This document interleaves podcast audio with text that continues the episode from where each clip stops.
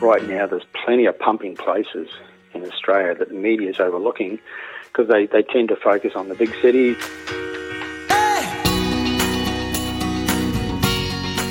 This is Property Investory, where we talk to successful property investors to find out more about their stories, mindset, and strategies. I'm Tyron Shum, and in this episode, we'll continue our conversation with real estate researcher, writer, and businessman Terry Ryder.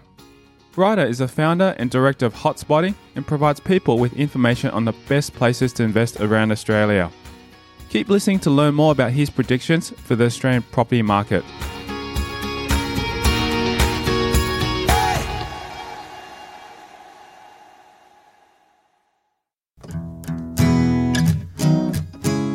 Throughout his investment career, Ryder believes in hindsight he could have made other decisions.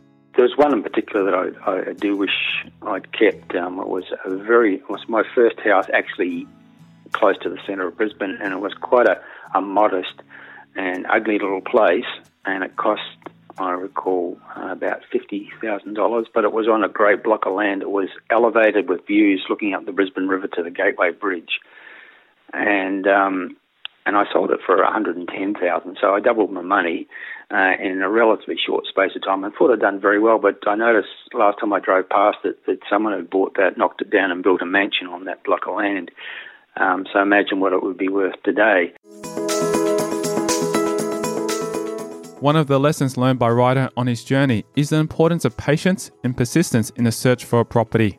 That good object lesson um, was comes from um, some years ago buying or trying to buy a property in regional New South Wales, and for a whole host of different reasons, every property I tried to buy it just didn't come off. Someone bought it out from under my nose, or the the vendor changed their mind and decided not to sell after I'd done a lot of work and spent a lot of money on searches and valuations, etc. Um, and it just dragged on for months.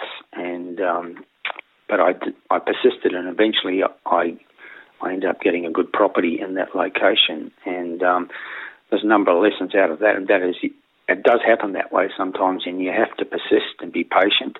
Um, and the other lesson was that um, never to be repeated bargains um, happen almost every day. So you, you think the property that you first target is the only one that's going to fulfill your dreams in that location, and you miss out. But um, another one that's even better will pop up if you persist.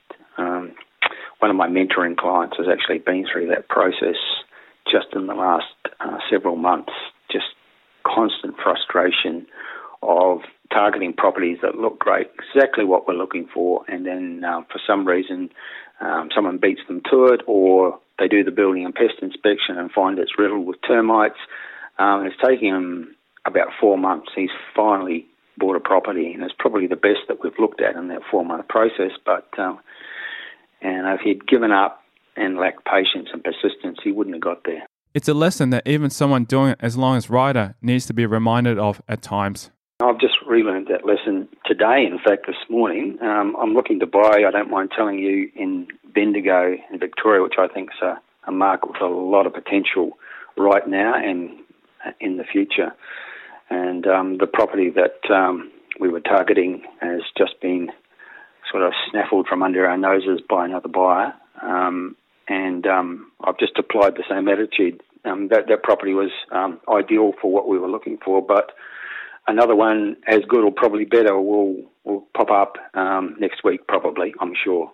Um, and so I'm, I'm totally unfazed by that. There was a time when I would have been um devastated to have missed what appeared to be the perfect uh, answer to my current criteria. But uh, you know, experience um, is a very valuable thing in real estate investment. Ryder describes a realization that changed the investment game for him. I think the aha moment was um, understanding that it's not about buying and selling. It's not about trading real estate. I mean, that, that's actually a very foolish way to go about it. Um, your selling and buying costs eat up so much of your your capital gain that you've achieved. Um, the aha moment was realizing that it was about um, accumulation of good assets.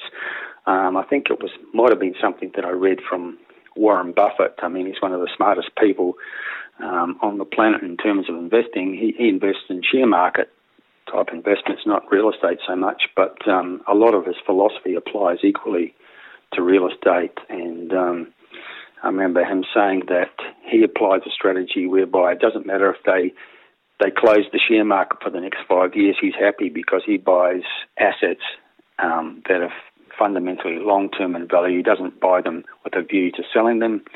He buys them because they're good assets, and he's got, he plans to keep them, you know, for the duration. And um, and I think that that's very true in real estate as well. It's um, it's about accumulating good assets and keeping them. In a cooling market, Ryder also emphasizes the importance of adding value yourself. More recently, I think the aha moment uh, at some point in the recent past was that um, it's no longer about um, passive investment, as um, uh, you might call it, where you, you buy something that's um, rentable and has the potential for capital growth, and you wait for it to grow. Uh, increasingly, investors, including myself, are looking for something to accelerate the process. So we're looking for all of that, but also something where you can add value, whether it's re- renovation, extension, building a granny flat, or subdividing, or redeveloping in the future. I think it's about finding property that has the zoning and the land size and the potential to do something extra with. Um, and what I'm currently looking for is very much fits um, that general category. It's something that's immediately rentable, but you can um, subdivide or build a second dwelling or perhaps redevelop with, with townhouses in the future. Most importantly, be educated about your property and what you may be able to do with it. A lot of properties already have the zoning in place, um, already has the what's required to, to do extra with it. Um, quite often, the um, the seller doesn't doesn't understand the potential themselves.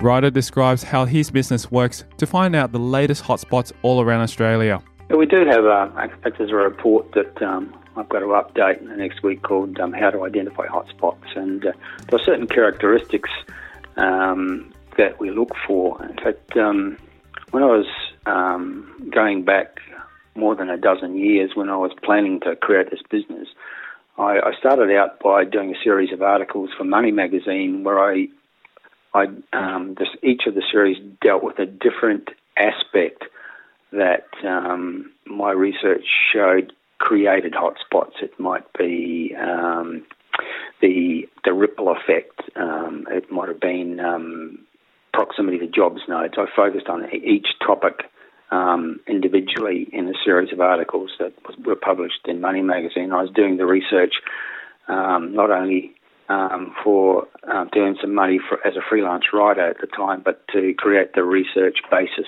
for um, the hotspotting business. And so, when our research effort, we're looking for uh, certain characteristics and events, and probably the single most important one, if I distill it all down to one word, the word is infrastructure. And um, a good location to buy and will have good existing infrastructure, but more particularly, um, the game changer will be planned new infrastructure. Here's an example of this theory in practice. I'm in the uh, Sunshine Coast hinterland. The Sunshine Coast is a great case study. Um, five or six years ago, um, we included the Sunshine Coast in our no-go zones report because it was a, a poorly performing market because essentially its economy was about tourism, which is a very fickle um, and volatile industry. Um, very very prone to downturn, and so real estate didn't perform very well. Uh, Noosa hadn't shown any growth for you know most of the last ten years, for example, despite its iconic reputation. But something fundamentally changed, and it was through infrastructure spending. There's twenty billion dollars worth happening in the Sunshine Coast. Um, there's a medical precinct being created that wasn't there before. It's created a whole new industry for the Sunshine Coast, and it's brought a lot of new people to live there. Many of them very well paid people, and that's really given put a, a turbocharge on the property market. Um, and they're spending half a million on the airport. They're spending a billion dollars right now on the motorway. There's a new CBD being created in Maroochydore. Um, the biggest shopping centre on the Sunshine Coast is being expanded by $400 million. All these things are happening. Uh, Youi Insurance has set up its national headquarters on the Sunshine Coast. That wouldn't have happened five years ago. Um, So th- those are the sort of game changing things that we're looking for, and it all centres around infrastructure. Ryder puts growth in any market down to infrastructure spending. Mean, I believe that uh, the biggest single factor for Sydney's boom in the last five years until recently was uh, the infrastructure spend. Uh, there's tens and tens of billions of dollars being spent um, on uh, rail links and motorway upgrades and universities and hospitals, and that generates economic activity, it creates jobs, and out of that comes demand for real estate. The wealth it's created or helped to create has made the you know, the Sydney New South Wales economy uh, fundamentally the strongest economy in Australia, and uh, that's generated a property boom. Uh, a lot of wealth has come out of that for Sydney. He explains how some increased infrastructure can snowball into more and more growth. I think, I think the demand was there. Um, it's, it's, the action of government that's been lagging. Um, so um, the Sunshine Coast region was a growing region because it was, you know, um, in terms of lifestyle, a good place to live. But um, medical services were falling behind, and, and there was a need for um, a new hospital. So they built a two billion dollar one um, after much lobbying from local people, and um, and then once that was established, someone decided, well, we, we're going to build a private hospital next to the the public hospital, and then specialist medical um, buildings were built, and so suddenly this precinct evolved. So one thing led to another. Um, but um, in the case of Sydney, um, there was a huge need for the infrastructure that they have been building over the last, say, five years. Just that the previous government um, was um, just not spending anything on infrastructure. It was so ridden by internal division and corruption and all sorts of distracting things that um, governance wasn't happening and spending on necessary infrastructure got way behind. And more recently, they've caught up and it's generated um, a strong economy. Uh, it's not the only factor, but it's been a big factor. Another growth factor to look at is how proactive local councils are. Similar with the Sunshine Coast, and there are other places. Um, Geelong's a great example. That that particular economy uh, just outside of Melbourne is, is, is absolutely thriving. Um, and a lot of it's been generated by um, infrastructure spending. Um, a feature I think that's underrated, and a lot of people wouldn't even think to look for, it's um, the importance of a um, a proactive local council. A lot of the the rising areas in terms of real estate um, have very strong proactive councils that go out there and actually encourage people to come and live encourage people to come and invest and set up businesses. The Sunshine Coast definitely has that. Geelong definitely has that. Um, you know, th- these are economies in transition. Wollongong's another one. It used to be a smokestack economy, and now it's more about um, health and education and IT services. Um, Geelong's very similar. It's evolved from the old blue collar industries uh, to modern industries, and that's um, been facilitated by ambitious um, local councils and also state governments to some extent. Ryder discusses the importance of being educated and proactive in your investment decisions. There are um, the processes that create these things um, are quite long and involved processes. So um, it starts with an idea, and then it becomes a proposal, and then there's some research, and there'll be some debate. Um, and eventually it will happen. But it's a it's quite a long drawn out process. So we've, um, to a certain extent, we're, we're gathering it all together and and um, taking a punt sometimes that something will happen. I mean, a game changer for the Redcliffe Peninsula in the north of Brisbane was the new rail link. Um, that was promised for 50 years before they actually um, decided to do it and actually deliver it. Um, but one of the interesting things about infrastructure is there's, there's sort of three phases of growth. One, one is when they announce it, and then the second is when they actually start building it, and the third and biggest one is when they have finished it and people can touch it and feel it and see the benefits. So you stand the potential to, to gain the most as an investor when, if you buy when the announcement is made, but you're taking the risk that um, the political announcement will be delivered on because quite often promises aren't kept. Um, probably the safest time to invest is when they actually start building it because you're pretty sure it's going to go ahead and be finished and uh, the, the benefits will be felt. But most people, investors are essentially herd animals, so most people will wait till it's finished and then they say, oh, yeah, that that's an influence. Maybe it'd be good to buy there. Well, the smart people would have bought, um, say, two years earlier and would be getting the most benefit. And, and that's um, one of the, the fundamental truths in investment. Most people don't get fantastic results because they're, they're herd animals. They follow the herd, and by the time they buy, the boom's already well underway. The people who do best are the ones who who buy ahead of the, the big upsurge. Um, but they're relatively few. The people who have the wisdom and the foresight and the courage to um, actually run in the opposite direction to the pack. Um, so, you know, smart people will be buying right now in Perth, but most people will wait until they read that the Perth market's rising before they even think of it. Many will miss out by waiting until the herd goes in that direction. The rise is inevitable, um, but most people aren't sufficiently well researched and su- sufficiently independent in their thinking to act upon that. Um, I also think people are going to be amazed and surprised about Adelaide when the word finally gets out. We've been trying to convince people that Adelaide's um, a looming hotspot for all sorts of reasons that are happening in its local economy. Um, people are very hard to convince about Adelaide. I'm, my next purchase um, will be there um, because I really believe in what's happening. And it's going to be very exciting. But um, as I say, most people are pack animals. They'll follow the herd when they read that there's a boom happening. Coming up after the break, we'll learn about the mistakes often made in investing. One of the problems is that people use media as their research medium, which is a huge mistake. Hear Ryder's predictions for the Australian market I'm excited about what's happening in the South Australian economy. Advice he'd give to his younger self? I would have said to him to get, get busier with investment um, and to understand the importance of accumulation rather than, than trading. All that and much more after the break. I'm Tyron Shum, and you're listening to Property Investory.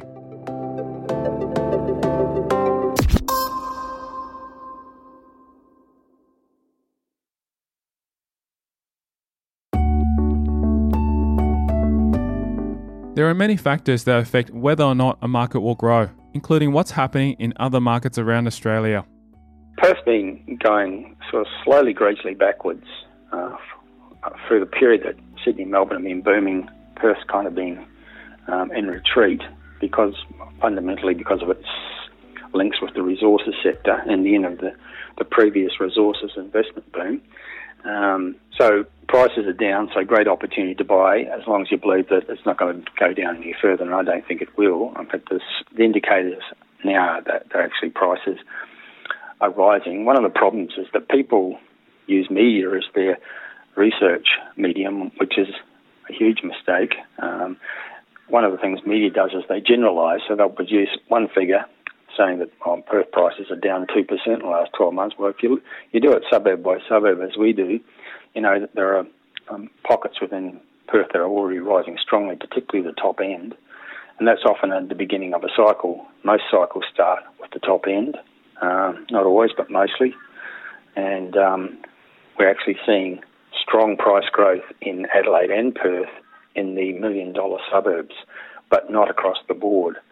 Um, so that's an indicator that something's happening. The reduction in vacancy rates is another indicator. Quite often, rents and vacancies are a precursor to price movements. That actually happened in Sydney. Um, prior to Sydney's getting on its growth path about 2013, there were a couple of years where rents rose a lot, but prices didn't, and that was an indicator for the smart people that it was a good time to buy in Sydney. Um, so we've seen vacancies drop in Perth to the point where they're now about 3% and falling. We're starting to see um, evidence of rental growth again, and we're seeing movement in the top end of the market. And we're also, in our um, quarterly research of demand figures, sales activity, we're seeing a big uplift in sales activity in Perth. So all of those things are telling us that Perth is, is ready to roll um, and uh, it's not going to fall any further. Uh, the, the underlying state economy has improved a lot. The resources sector is revitalising. Jobs are being created again. So, pretty confident about, about Perth being a growth market moving forward. But now's the time to be looking there. Yes. And um, the mentoring client I, I, mentioned earlier, who was frustrated because various attempts to purchase have been thwarted for various reasons. He's just now uh, secured a property at a very good price in a good area in Perth, and um, I think it's going to turn out to be a very good investment for him. Ryder has also mentioned Adelaide as a top hotspot for growth in coming years. I do believe that real estate markets arise out of the local economies, and um, I'm excited about what's happening in the South Australian economy. Um, it's got a reputation for being a low growth state on population and income, but it's changing a lot. And in our daily collection of information, it just keeps coming through, you know, the, the Deloitte Access Economics, the BIS, Oxford Economics, those sorts of people, they do their, and the CommSec State of the States report, their, their quarterly reports um, are noting, for example, the, the rise in business confidence is higher in Adelaide than anywhere else in Australia. And many of these organisations are predicting South Australia to lead on economic growth in the next few years. And that's coming out of um, one of the things that I don't think people understand is that Adelaide is the high tech innovation capital of Australia. We're constantly reading in our research that major businesses, many of them are global businesses, are moving their headquarters to Adelaide for that reason. But it seems to be flying under the, the radar screen of Australian media and Australian investors. Technicolor, I'm sure everybody is familiar with Technicolor, uh, the part they play in movies. They're a, a business based in France, but they're, they're setting up their Australian headquarters right now in Adelaide, creating hundreds of jobs. Uh, and they're going there because they recognise this is where it's happening for high tech innovation in Australia. Australia's new space agency has been set up in Adelaide. Uh, Elon Musk, with his battery technology, he's set up his Australian operation in Adelaide. Now, there, there, are dozens of, of, examples like that, and it's it's it's really building a momentum. You know, the world is increasingly about technological innovation, and where is it happening in Australia? It's happening in Adelaide. And um, in addition to that, you've got the the contracts for uh, building vessels for the Navy, $90 billion worth, and it's starting right now. I mean, that's going to be massive for a, a city the size of Adelaide. For any, a city of any size, for Sydney it would be massive, but for Adelaide it's more so. So all of that's happening. Um, Adelaide's also a strong resources state, and it's the national leader for alternative energy development, wind farms, solar farms, various hybrid renewable energy things. It's happening fundamentally in South Australia. So those are the reasons why I'm really excited about it, and I want, um, you know, um, looking in Bendigo as I mentioned, but um, the other place I'm looking for my next purchase is uh, certain parts of the Adelaide market. Ryder keeps himself responsible for his advice by revisiting his proposed hotspots every year. The current edition of Money Magazine, I still write for it, um, and in the February edition, I always write the top 50 um, property hotspots report.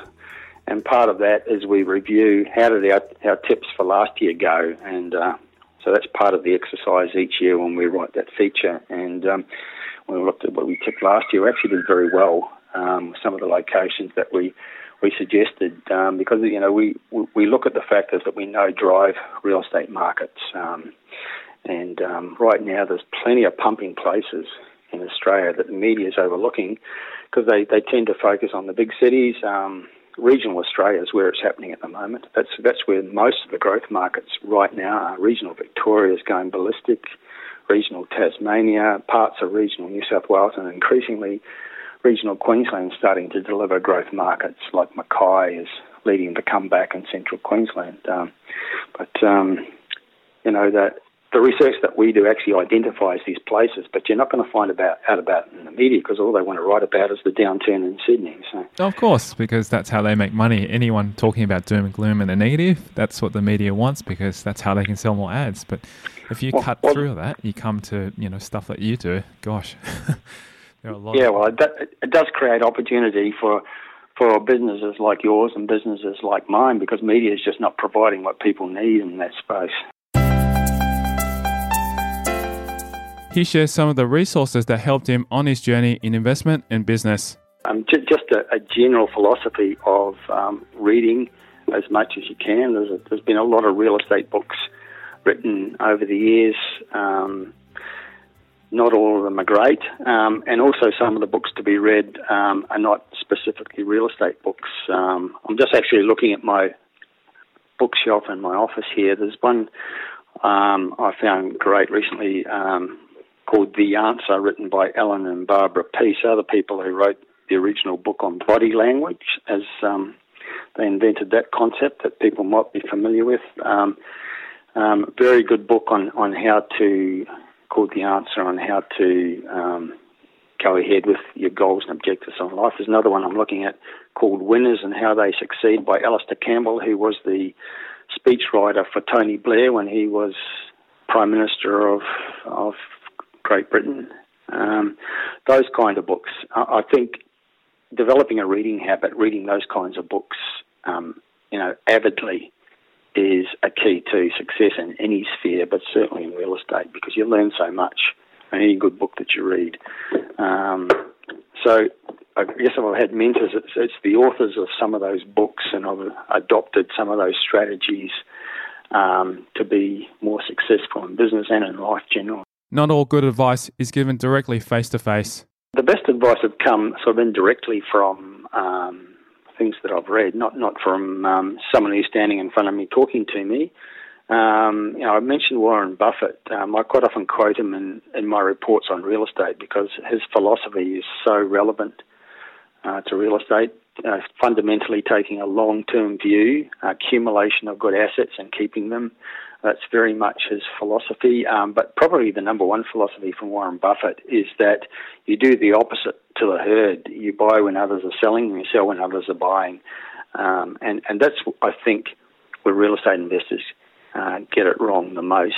As I mentioned earlier, they just follow the herd. They read there's a boom on, they pile in. Um, whereas the Warren Buffett philosophy is you're doing the opposite to what the herd's doing. Um, and I think that's fundamentally a very good good philosophy. So that's where I think you, you get the best advice by reading um, books by interesting people and successful people and understanding what they did or the people they're writing. The, the book Winners by Alastair Campbell, he's interviewed people who are renowned in uh, business, in entertainment, in sport, all sorts of different, um, all sorts of different um, spheres of life. But they have a um, a kind of um, commonality of philosophy that, that permeates permeates all those different fields of endeavour that make them winners, and hence the title of the book. So um, that, that's where I think you get the best advice on how to proceed. If Terry Ryder could meet himself 10 years ago, he'd have this to say. I would have said to him to get, get busier with investment um, and to understand the importance of accumulation rather than, than trading, certainly those things. Um, back your judgment. Um, I think I've um, probably a mistake I've made has been um, been very good at making other people wealthy.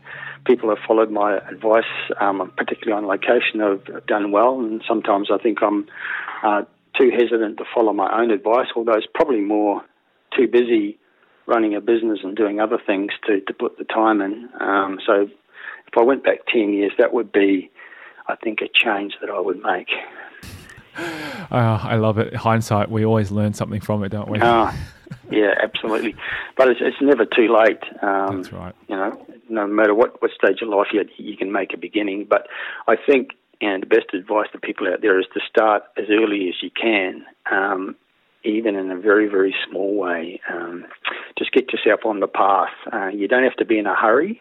You don't have to take big risks, but start as early as you can and uh, just uh, so by the time you get to you know 40 and 50, you're already well down the path, um, and you're not. Uh, a lot of people are sort of suddenly wake up one day and saying, "My God, I'm going to be retiring in 10 years. I better do something." Um, you know, it's it's just so much better and easier if you if you got started when you're in your 20s, um, even if it means you've got to um, going to make some sacrifices. Maybe you can't go out with your mates to the nightclubs as often as you'd like, um, but it's it's worth making you know a few compromises and sacrifices to get going. You'll benefit in the long run. While he has no intention of stopping, Ryder is looking forward to slowing down a little in the next few years. Over the next five years, I think it's um, being being able to, to throttle back a little bit, um, have have the business set up so that I don't have to be involved as much. Although I mean, I've got no concept of uh, retirement. Um, I want to be um, the David Attenborough of real estate re- research. I think he's he's out there at the age of 91, still doing what he loves as enthusiastically as he was when he was in his 30s. And I intend to be the same, um, but um, I'd like to be able to have the option to to be a little less involved um, because I've got things up set up exactly the way I want them. Um, my real estate portfolio humming along and um, allowing me to um, to write more books and um, travel um, as often as I'd like to. He believes some luck and a lot of skill and education have contributed to his success. I think probably 75 um, skill, hard work, and um, 25% luck. Luck always plays a part, but I really think that um, there's very few people who who succeed the way they wish to succeed in life, and it's not all measured in terms of monetary gains, all sorts of ways of measuring success. But uh, I think luck is a relatively um, minor component of, of any successful life. I'm reading, as I've indicated, about um, success stories um, all the time, and they all have elements of tragedy and hard work and reversals and believing they're never going to make it. But um, persistence and hard work is, is the, the common denominator of all people who've ever got to where they want to go. So luck's a component, but it's not a big one. If you wish to get in contact with Terry Ryder, here's the easiest way to do so. They can contact me directly by email, ryder, R-Y-D-E-R, at hotspotting.com.au. Um, always um, happy to respond to people's questions and inquiries. Um, they can phone the, the hotspotting office um, 07 549 42575. There are also um, chat facilities on the website. Um, there's a, there's a, a, live chat thing that's um, that's uh, available during the day, um, and quite often they can talk directly to me via, via that. Um, so there's all sorts of ways they can, they can touch base. They can get on our free uh, newsletter mailing list, and that's a good way to start out and get an idea of sorts of information we send out before they actually have to spend any money um, on on the reports that um, identify the you know, the future hotspots. And we have an increasing uh, presence via uh, social media, particularly on Facebook. I'm doing um, um, every Tuesday night I do Hotspot of the Week, which is a live broadcast, uh, live Q and A once a month. Um, Thursdays I do what I call my war on media misinformation. Um, so, yeah, well, that's a very broad topic. Um, so there's all those ways that they can sort of engage with us, and um, you know, the the Facebook thing's a, a great way because people, you know, uh, sort of can identify with that and they can uh, key in a question or um, just follow a live broadcast and respond uh, via, via that medium. I'd like to say a huge thank you to Terry Ryder for joining us on this episode of Property Investory. If you want to hear more about his journey, please visit our website at propertyinvestory.com.